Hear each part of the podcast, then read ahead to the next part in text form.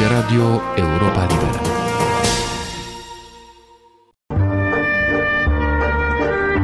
Cultură și politică. O rubrică de Victor Eskenazy-Moroșanu.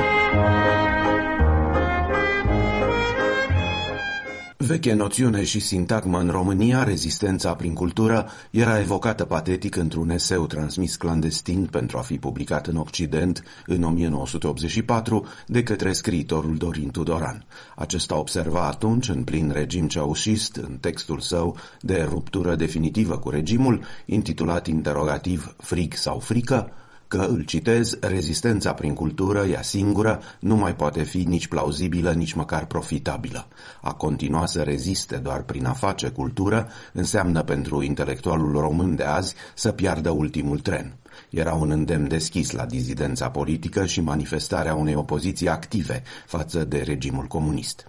La distanță de câțiva ani buni, imediat după o mie nouă sute optzeci și nouă, când intelectualitatea română începea să se justifice și să-și explice atitudinile sub comunism, criticul Mircea Iorgulescu aducea și el în discuție sintagma într-o convorbire cu Elena Ștefoi, publicată în săptămânalul Contrapunct și intitulată „Dacă în decembrie optzeci și nouă aș fi fost în România, aș fi făcut politică, nu literatură”.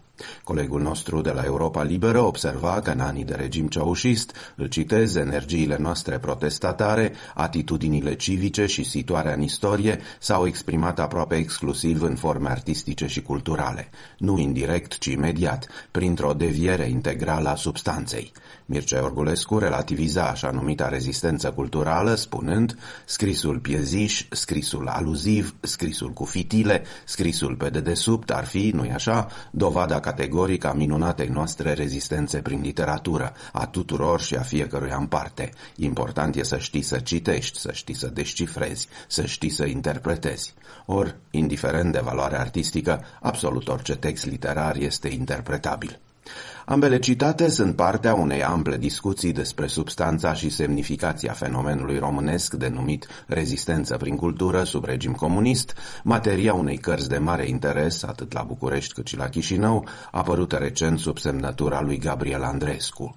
Cunoscutul militant pentru drepturile omului, ulterior devenit eseist și, pentru mulți, după studiile sale aprofundate în arhivele C N S A S, un extrem de incomod istoric al culturii politice recente românești, își intitulează studiul Existența prin cultură, cu subtitlul lămuritor Represiune, colaboraționism și rezistență intelectuală sub regim comunist. Gabriel Andreescu face o incursiune exhaustivă prin ceea ce denumește turnul Babel al opiniilor despre rezistență, colaboraționism și represiune. El trece în revistă autorii și publicațiile ce au dezbătut chestiunea în mod obsesiv din o mie nouă sute nouăzeci până astăzi, oprindu-se în mod special la narațiunile explicative ale unor figuri intelectuale binecunoscute, pe pe care le definește grandilocvent apologetică în varianta Liceanu-Noica, patetic apologetică la Ana Blandiana și monumental apologetică la Nicolae Breban, toate narațiunile clamând existența și valoarea intrinsecă a manifestărilor de rezistență anticomunistă prin literatură în România. Autorii săi de referință sunt însă cei care neagă sau discută critic atitudinea de opoziție a intelectualității române, bazați pe fapte și cu o privire limpede. Între ei, pe loc de frunte, se află Monica Lovinescu și Virgil Ierunca, prin textele lor de la Radio Europa Liberă și prin două cărți considerate de referință, cercetătoarea americană Catherine Verdery și Vasile Igna. Gabriel Andreescu se pronunță pentru o altă punere în pagina fenomenului, vorbind de o existență prin cultură, prin nișe culturale, mai curând decât o rezistență, și pledând pentru o separare a rezistenței prin cultură de rezistența politică a creatorului. A scrie și a publica o lucrare respinsă pentru conținutul ei ideologic, nu doar estetic, înseamnă simultan rezistență prin cultură și rezistență politică, spune el. Arta autentică nu poate reprezenta rezistență prin cultură atâta timp cât autenticitatea nu înfruntă limitele estetice acceptate de un sistem totalitar. Personalitățile dedicate exclusiv culturii și care refuzau colaboraționismul aveau și unele lucruri de pierdut. Decența lor nu este însă o luptă cu limitele. Ai face rezistenți pentru a nu se fi compromis, pledează Gabriel Andreescu, ar fi echivalent cu ai face dizidenți pe toți oamenii care nu au cerut să fie securiști, activiști sau membri de partid. Ori distingerea între victime și rezistenți este cheie pentru etica memoriei.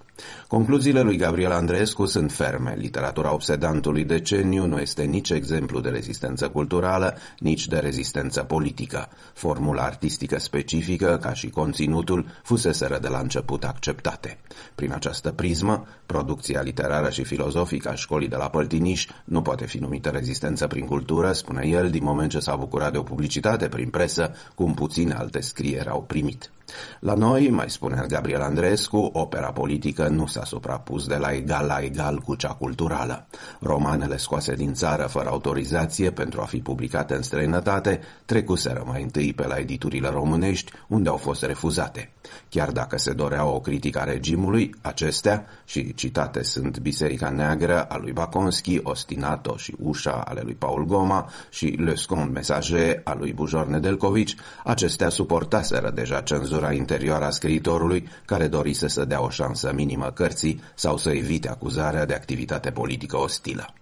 Între concluziile notabile ale autorului este și aceea că, îl citez o ultimă oară, specificitatea cazului românesc este inexistența autorilor care să fi scris cărți explicit anticomuniste împotriva autorităților atunci la putere, în timp ce ei se aflau în România, cum s-a întâmplat în Iugoslavia cu Milovan Gilas, în U R S S cu Aleksandr Soljenitsyn, Václav Havel în Cehoslovacia și omologilor în Polonia și Ungaria, et cetera. Considerații asupra cărora merită, desigur, reflectat. Aici Radio Europa Liberă.